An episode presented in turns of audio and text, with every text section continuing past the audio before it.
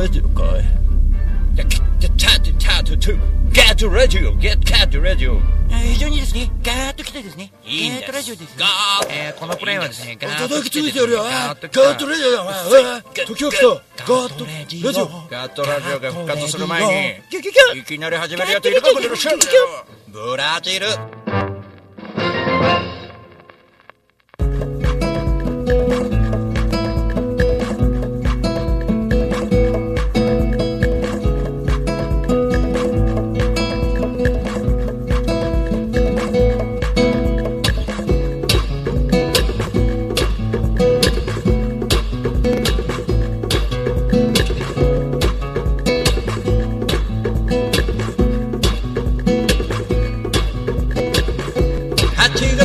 日差しを浴びてまっすぐに立っている光の方向へ顔さて皆様こんばんはシンガーソングルソングライター大五郎です、えーガットラジオのお時間でございますが、えーやっとね、えー今なんとかギリギリスタジオ到着ということで、えー今日はねいわきからあの早見くんが東京にライブしに新宿に来ておりましてですねちょっと検討しておりましたが間に合わずでございますが非常にですねあのもどかしいところでございますが、えー日々ね仕事をいろいろやってて読みがねなかなか平日はできないのでね、えーいろんなことがありますが明日もあのノードラッグキャンペーンということで上川圭司君のイベントに明日大久保お邪魔する予定ではあるんですけど仕事が終わるかどうかというところでちょっとね非常に難しいところもあってですね。しかもあさっては、まあ、あの赤嶺君のネットラジオにちょっと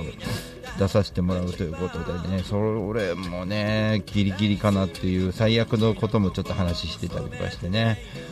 まあありますけども、まあ、いろんなその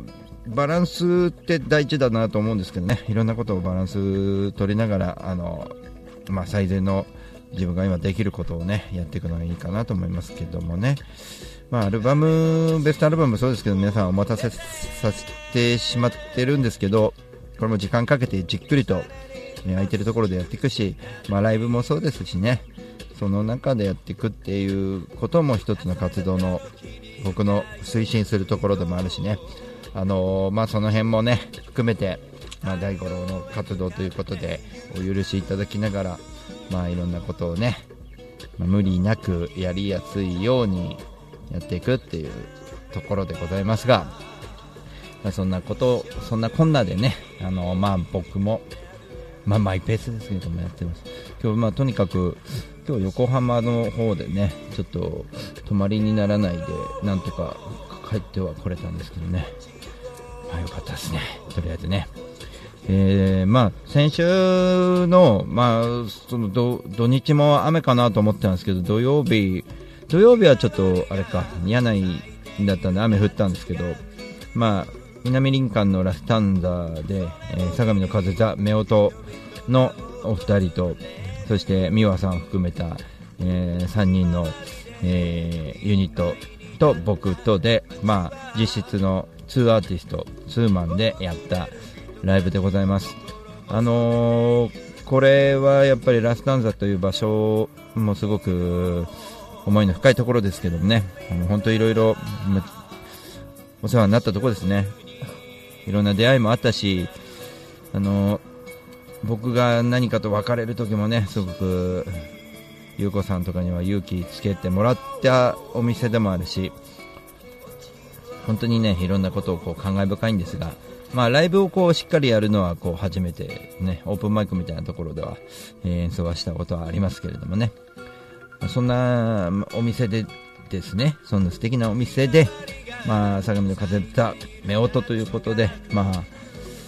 まあ、さっき上川君の話ちょっとしましたけども、その、まあ、15年クラスのお付き合いがある、えーお二人でございますが、もう本当に古くから、えー僕が音楽活動をすることにあのなってですね、うんと1年目からですよね、まあ、1年目でちょっと、あのー原宿レキオ以外のおお店ではちょっとあまりやらないっていう状況が続いてじゃあ新しいお店をこう開拓していかないとなっていうところでオープンマイクに出かけ始めた頃に、まあ、世話になった、あの人でもありますね。あの行く店行く店に必ずえー風木直がいるみたいなね。そんな、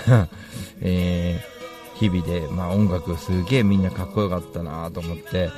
あの時のその感覚っていうのを僕も忘れないようにやっていかないといけないなと思ってますしあの頃の自分にもこう勇気つけられながらもねやっていくなと思って、まあ、そういうことを思い出しながら演奏しましたけど結構ね、あのーヘロヘロになったんですよ。いわゆるその1時間クラスのライブでなんか昔こうへっちゃらだったんですけどあの今ね立ちだからとかそういうこと関係ないと思うんですけどそのなんだろうねこう全力感が違くてあの明日のことなんか考えずにやるっていうその今生きている今をこう全開に楽しむみたいなそんなイベントうんそんなライブの仕方になってきてるので非常に心配だったのは翌日日曜日の連チャンですよね。昼は蒲田の駅前東口駅前のイベント音楽の祭日こちら鳥になってしまいましてですね。まあ雨も降らずに僕も無事に演奏できましたけど何かをこううんまとっていく感じのなんか演奏ができればいいなと思っていろんなこと考えてたんですけど機材トラブルとかもありながらもうんちょっとギターの出音がねちょっと小さい気がしてたんですけどね。そんな条件の中でもなんかなんとかしなきゃなと思いながらやってましたけど、まあ、ほぼほぼアカペラでもいいからなんとかしようかなみたいなねところではあったんですけどね、まあ思ったよりも人がこう立ち止まって一生懸命聴いてくれて本当にあのーありがたかったしそのまだまだその僕の音楽を聴いてくれる知らない音楽ですからね。あの道端歩いてる人からすればなんかいい感じだなっていうところで寄ってきてくれると思うんですよね。なんか知らない曲が流れてるわけですから皆さんからすると。でもなんかその辺の全くオリジナルで突き通している僕なんかの演奏なんかももう一生懸命聴いてくれるっていうねそのやっぱこうだから定義みたいのないのかもしれないですよね。カバーよく言われるのはカバー曲で皆さんの知ってる曲の方がいいですよねっていうのはそれも否定しないしその通りだと思うしただそのそれをじゃあ僕がやるかっていうとちょっと合わなうんなんかちょっとねそういうことを得意とする人にお任せしてで僕はオリジナルで、えーそれしか選択肢がないのでガツンとオリジナルでやるしかないのでそただその中で、まあえーなんだろうこう違う種類としてねあの見ていただいて響いうん響いていくようななんかこうこう米米感というかねこの魂の米感みたいなのね出していければいいかなっていう集中をいつもライブ前にするんですけど、まあ、蒲田はありがたいことにねこうちょっとね大森の隣の駅ですから地元感があるんで知り合いにもやっぱり会うしなんかこうややりづらい部分もこうありながらもえーっとまあ普段の音楽し音楽ミュージシャンとしての大五郎を知らない人がミュージ見た時あやっぱミュージシャンだったんだっていう風に言ってくれるのはすごい嬉しかった。いうことがありましたね、まあ、本当にあのまあオリジナルやっててよかったなっていう瞬間でもあったしちょっと時間余ったからっていうことでじゃあアンコールということでっていうことで祭りの後とかも演奏してたしたんですけどあんなにこう複雑な曲でね分かりづらい曲に人が寄ってくるんですよね祭りの後。なかなかいい感じだとみたいな感じで、まあノリのいい曲でもないですしね。でもやっぱりこう定義っていうのはやっぱないなと思ってね。あの音がいい良ければ鳴ってれば来るんだなというね。しかもギター小さかったですからね音ね。それでも来てくれるっていうね。非常に良かったね一日だったと思いますね。ああいう中でまあちょっとねあのー工学院の学生さんとかもその、えーミュージシャン科っていうのがあるのかね。ステージングとか教えるのかな。シンガーソングライターうん的なこともあるのか。そういう授業の一環でなんかやっぱスター楽器があの読んであげてねあのやるというところはあるんですけどそれをちょっとまあ見ててあのすごくあのいいあのなんだろう演奏しててすごく素晴らしい演奏でしたね、まあ、カバー曲なんですけどいや本当に才能あるな、まあ、勉強してる人は違うなと思いながら、えー先生も引率してきてこういろいろ見てるわけですけどただあのあそこで一つ最後に意地になってほしいなっていう部分が一つあって彼らにはこう届けなかったんですけどね、うんなぜかというと気づかないとダメなんじゃないかなと思ってなんかうるさい親父が何か言ってる的なことで終わっちゃうとなんかその言葉も重みがないので、まあ、例えばあのその後にレイラさんが演奏してたんですよ。でレイラさんの演奏の途中に帰るんですよね。なのでレイラさんの凄さを目の当たりにしてよく帰れるなっていうのが一つとあとそのなんつうのかなそのレイラさんに失礼だろうとかそういうことじゃなくてその彼らは勉強してるんだよねっていうところですよね。要はあのステージングで、えーまあ、日本工学院で、えー勉強してる音楽の勉強して将来は音楽の仕事に就くんですって言ってる人がプロのミュージシャンの演奏を聴かずに帰るってどういうことなんだろうなっていうところですね。あれおそらくチャージを取る場所でそういうことをやっててもおそらく帰ったんじゃないかなと思いますね。そういうのもやっぱり先生はこう姉さんの演奏見なさいって言わないところもちょっと不安だしなんかそういうのもちょっと気になりながらね、まあ、みんなまあまあまあっていうことなんだろうけどね。ちょっと僕が僕の娘だったらちょっとガツンと言うかな。なんつうんだろう。上手くなりたいですって言ってる割には人の演奏見ないじゃんってやっぱ言っちゃうかなとは思うんですよね。うん。まあ、職人じゃないけど盗めるもん盗んだ方がいいと思うしねそういう部分はね。だって自由に盗んでいいんだもん技術は。そんな見せてくれてるんだからそのしかも無料でね。プロが無料で見せてくれてるんだから。もうちょっとねなんかこうだったらいいなっていう惜しさはちょっと工学院の全体じゃないんだけどその一部にちょっとあるんじゃないかなと思うのはちょっと思いましたね、まあ、それも一緒にねあのイベントを長くいて僕も学んだことなんであのあこういう風にやっぱりあるんだなじゃあ僕もうんこういう風になんだろう人にもし何か伝えるときはこうこういう風にならない方がいいなとかみたいなことはちょっと感じたかなと思いますね。まあ、だから例えば僕がね、あの大悟さん、こういうとこ時どうしたらいいですかっていうシンガーがもしいたとしたら、あの先輩のプロのミュージシャンの演奏を見て、やっぱ盗む方がいいよっていうのはやっぱりちゃんと言っていけたらいいなとは思いますけどね、そういうのは感じてます。えー、というわけでですね、そういうね、あのまあ話から今度はつながっていくわけですけど、夜はポトスでね、あの演奏だったんですよ。で宿河原のポトスはあのなかなか難しいところで僕今回鳥居でやらせてもらってで僕の前前がマイキーでだからつながるんだったらマイキー一緒になんか叩いてもらってなんかやろうよみたいな話で僕もアニソンやろうみたいな感じで昨日のツイキャスのああいう流れになったんですけどあのまあ、内容自分の内容はまあやっぱ自分の仕事をするだけなんですけどそこはともかくとして、えーっと実質昨日2番手に出る予定だったに予定だったんですけどあの1番手の人がキャンセルになったので2番手に、えーだった人が1番手になったんですね。でスカイソングさんね。あの女性2人組。ちょっと彼女らのその演奏が素晴らしかったんですよ。でそのまず人間性がまず素晴らしくてあの友達同士キャッキャキャッキャしてるんですけどそのなんつうんだろう。周りにいる人たちに失礼にならないようにちゃんと気遣いの中でのキャッキャッキャッキャだった気がするんですよね、僕は見てて。だから周りに笑顔も与えるし、その MC のとのギャップも出るし、やっぱり2人で演奏している意味って分かる気がしたんですね、2人でやるから楽しいんですよっていうのがもろに出てくるし、あの何しろ笑っ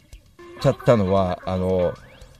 アルバムを出すっていうんで、3000円のアルバムを間違えて1000円で表記しちゃってやっちまったんですよって言ったところとか、非常に逆に勉強になったというか、すげえ面白いなと思ってて、あのね、僕はそういうところにこう、グッとくるんですよね、その、なんか演奏がすごいとか、あの、だけじゃなくて、その、演奏していく中でのね、その、ギャップみたいなところに結構グッとくるところありません？そういうのがあったんで、非常になんか、わーと思いながらね、聞いてましたけど。だからね、で、降りてきてもやっぱり、なんかね、2人が、やっぱ仲良しなんですよね。ユニット2人組が仲良しで、で、周りの人にもちゃんと宣伝していって、よろしくお願いしますってやって、ああいう子が末恐ろしいなと思いましたね。もう、次会った時はもう完全に、また、またなんかすごいことになってんだろうなと思いながら、そういう子に最近よく出会うのでね、ちょっと、うーん、うかうかしてると、本当にやばいねっていうぐらい。だからね、まあ、僕の前を走っていたあのミュージシャンで何人かもう情けないミュージシャンがいるんですけど、あの、あんまり言ってもなんですけど、クソみたいなミュージシャンがいるんですよ、もう性格も悪いしみたいな、ね、これ言う,、ね、言っていいのかわかんないですけど、まあ、でも、そういう人たちはもうやっぱ周りにも警戒されてるし、あんまりこうやっぱ、うん、良い良い人だとは思われてないので、周りから、もともとね、そういう迷惑かけてる人たちだから、でもそういった人たちって、もうとっくに僕の中ではもう眼中になくて、いつの間にか最初すげえなって思ってた人たちなんですよ、確かにそういう人たちって。だけど、なんかね、あっという間に追い越すことができるんですよね。だから僕はもうちょっと立ち、立ちはだく、ちょっと大五郎しつけえな、この先輩を追い越すの難しいなって思われるぐらいに、ステージ上でもステージ外でも、ガンガンやっていかないといけないなっていうのは、こう、改めて思ったわけですよ。で、今日ちょっと電話で早見君とも喋ってたんですけど、ガンガンやるんですけど、ガンガンやる中でも、ちょっと少し、なんだろう、安こう抜くとこは抜かないといけないと思ってて、自分が不得意とするところまでガンガンやる時期ではないですよね。若い頃は突然、当然ね、いろんなことをやっていくのはいいんですけど、まあ僕らの年齢になってきたら、今度、えっ、ー、と、省エネしていかなきゃいけないところはあるんですよ。なので、全開にするところはライブだとか、音源にはこだわる。ただ、例えば SNS の使いこなしが、そのミュージシャンに、あった方がいいよねぐらいのところで、とどめておけばいいんだよね。その、そこに注力100%って持っていかなくてもいいと思うんで、やれておいた方がいいな、ある程度ね。で、任せられる人がいたら任せてもらう。まあ、任せちゃう。リツイートとか任せちゃうみたいなところもあるし、そういうこう省エネタイプっていうかねハイブリッドな状態にしていかないといけないなとまあ、そういうことを、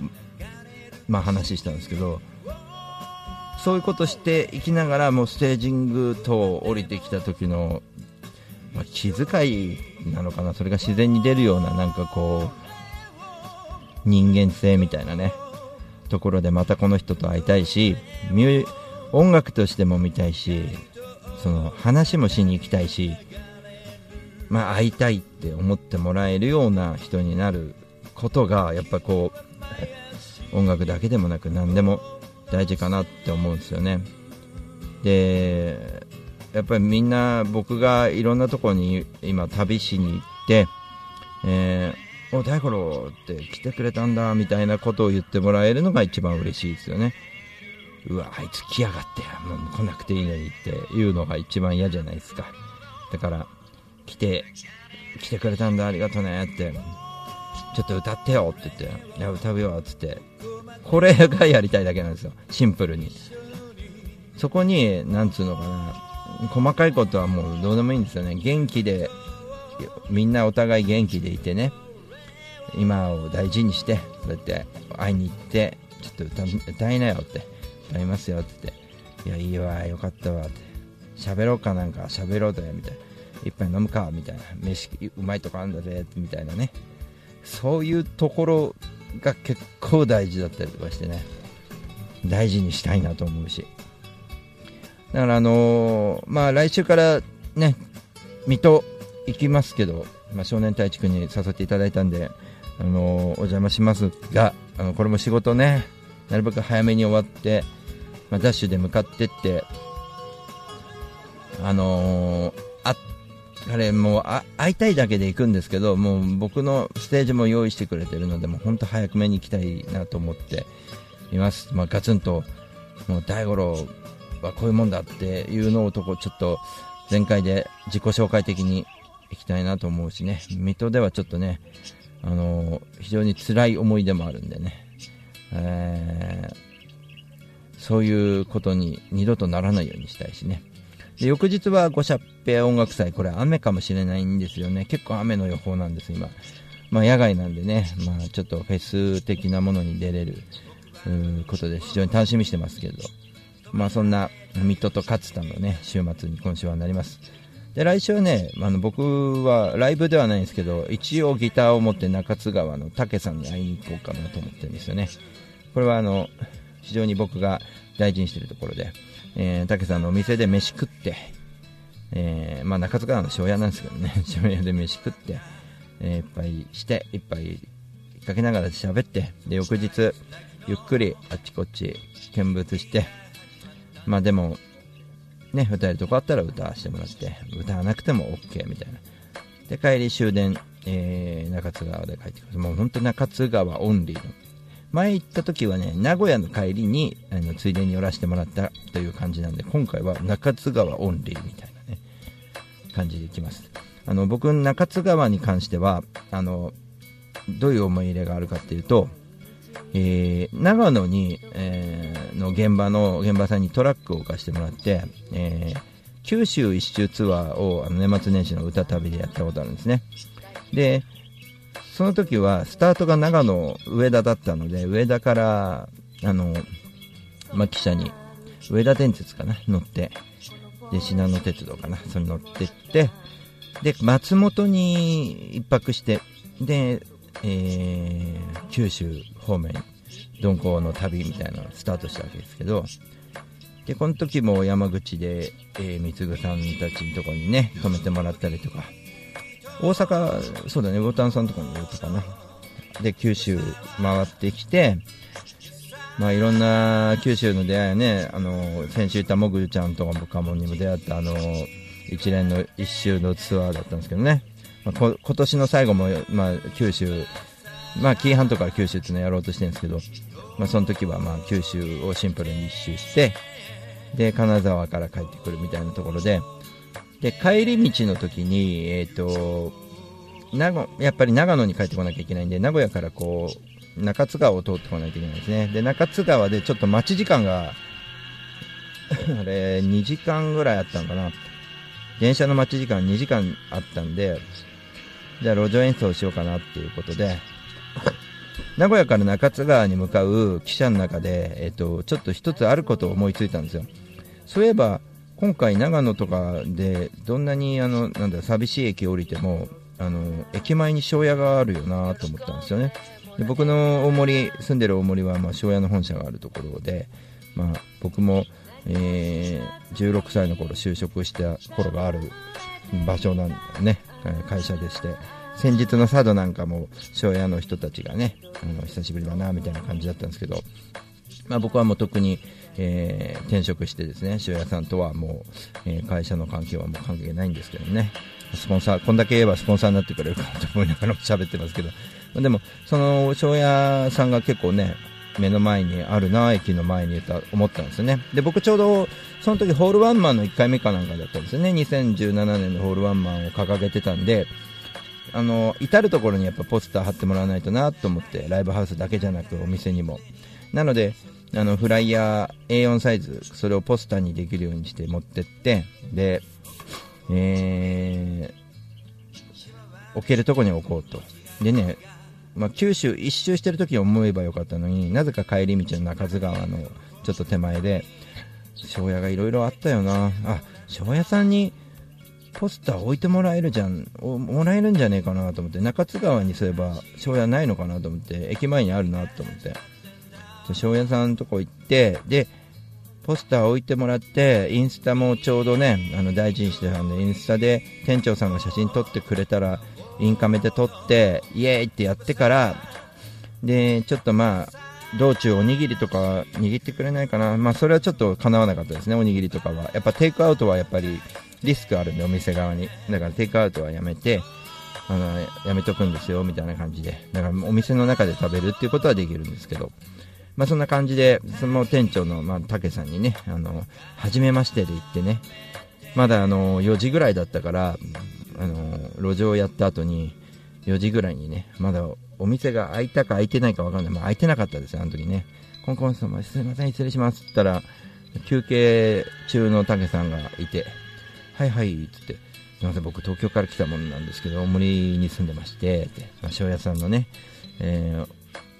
本社なんですけどね、僕はまあ16歳の時に今就職したこともありまして、そうなんだ、みたいな。で、初めましてでね、突然言うのも失礼なんですけど、僕はあの、こういうね、ホールを目標にしてまして、で、今旅してまして、なんかこうよかったらポスター置かしてもらうことできないですかねって、あ、いいですよ、って置かしてくれてね。まあ、そこから各店舗の書屋さんに回ったら、まあ、大体置かしてもらえる9割ぐらいを生かしてもらえるので、本当にやってみるもんだなっていうきっかけをもらった中津川店なんですけど、まあ、竹さんが本当にいい人で、で、その後、インカメでね、写真も撮らせてもらって、イエーイなんてやって、いやーと思って、また中津川来たいなーってずっと思ってるので、えー、来週、再来週、7月の頭には行こうかなと思って、来週は水戸で、その次の週ですね。で、竹さん実は、えー、フォロワーさんになってもらってるのを僕はしばらく知らなかったわけですよ。で、その武さんって誰なんだろうなって、僕、中津川に今度遊びに行きますんで、あ、じゃあお会いしましょうって、あの、駅まで迎えに行きますよって言って、えー、初めましてだなと思って、えー、後日、その、中津川、名古屋の帰りにね、立ち寄った時に、行って、出てきたのが、初演の店長だったわけです。あ、武さんって店長だったんですかみたいな。え、そうですよ、知らなかったんですかって言って。いや、僕別人だと思いましたよ、みたいなね。とこからやっぱ音楽の話しながらいろんな場所、まあ、フォークジャンボリーのね場所も連れてってくれたりいろんなとこ連れ,、回し、ね、連れて回ってもらって。で短い時間だったんで、うん、今回はゆっくり中津川にゆっくりしたいなっていうのもあって、えー、来週再来週の時ね7月に入った頭の痛い一周はちょっと中津川だけのために行こうみたいなねそういう感じなんですよね。もうすごい素敵なことですよね、本当にね。まあ、そんなね、あのー、プチ旅もありますが、僕はあのー、なんせね、山口とかもガンガンちょっとあったりとかもしますし、まあ、今後いろんなツアーがありますが、夏フェス的なものもあるし、定番のね、ひまわりフェスティバルとかね、小針の金祭りとかにも出させてもらいますしね、もう解禁だからそろそろあれなんですけど、まあ、日程とかはそのうち出ますが、8月も、あの、野外がいろいろありますんでね、で、何しろ、あの、7月のあの、オーシャンヘロー、オーシャンヘローでね、これあの、大塚ね、あの、大塚海の面々が出るところなんでね、ぜひ、これはあの、予約して来てほしいなって思ってます。ぜひともよろしくお願いします。というわけで、今週はこの辺りにしましょう。シンガーソングライター大五郎でした。またお会いしましょう。えー、早見くん今日ごめんね、行けなくてね、また、えー、月曜日じゃないと来てください。ていうか月曜日じゃない時もちょっと皆無だな俺な。じゃあまたね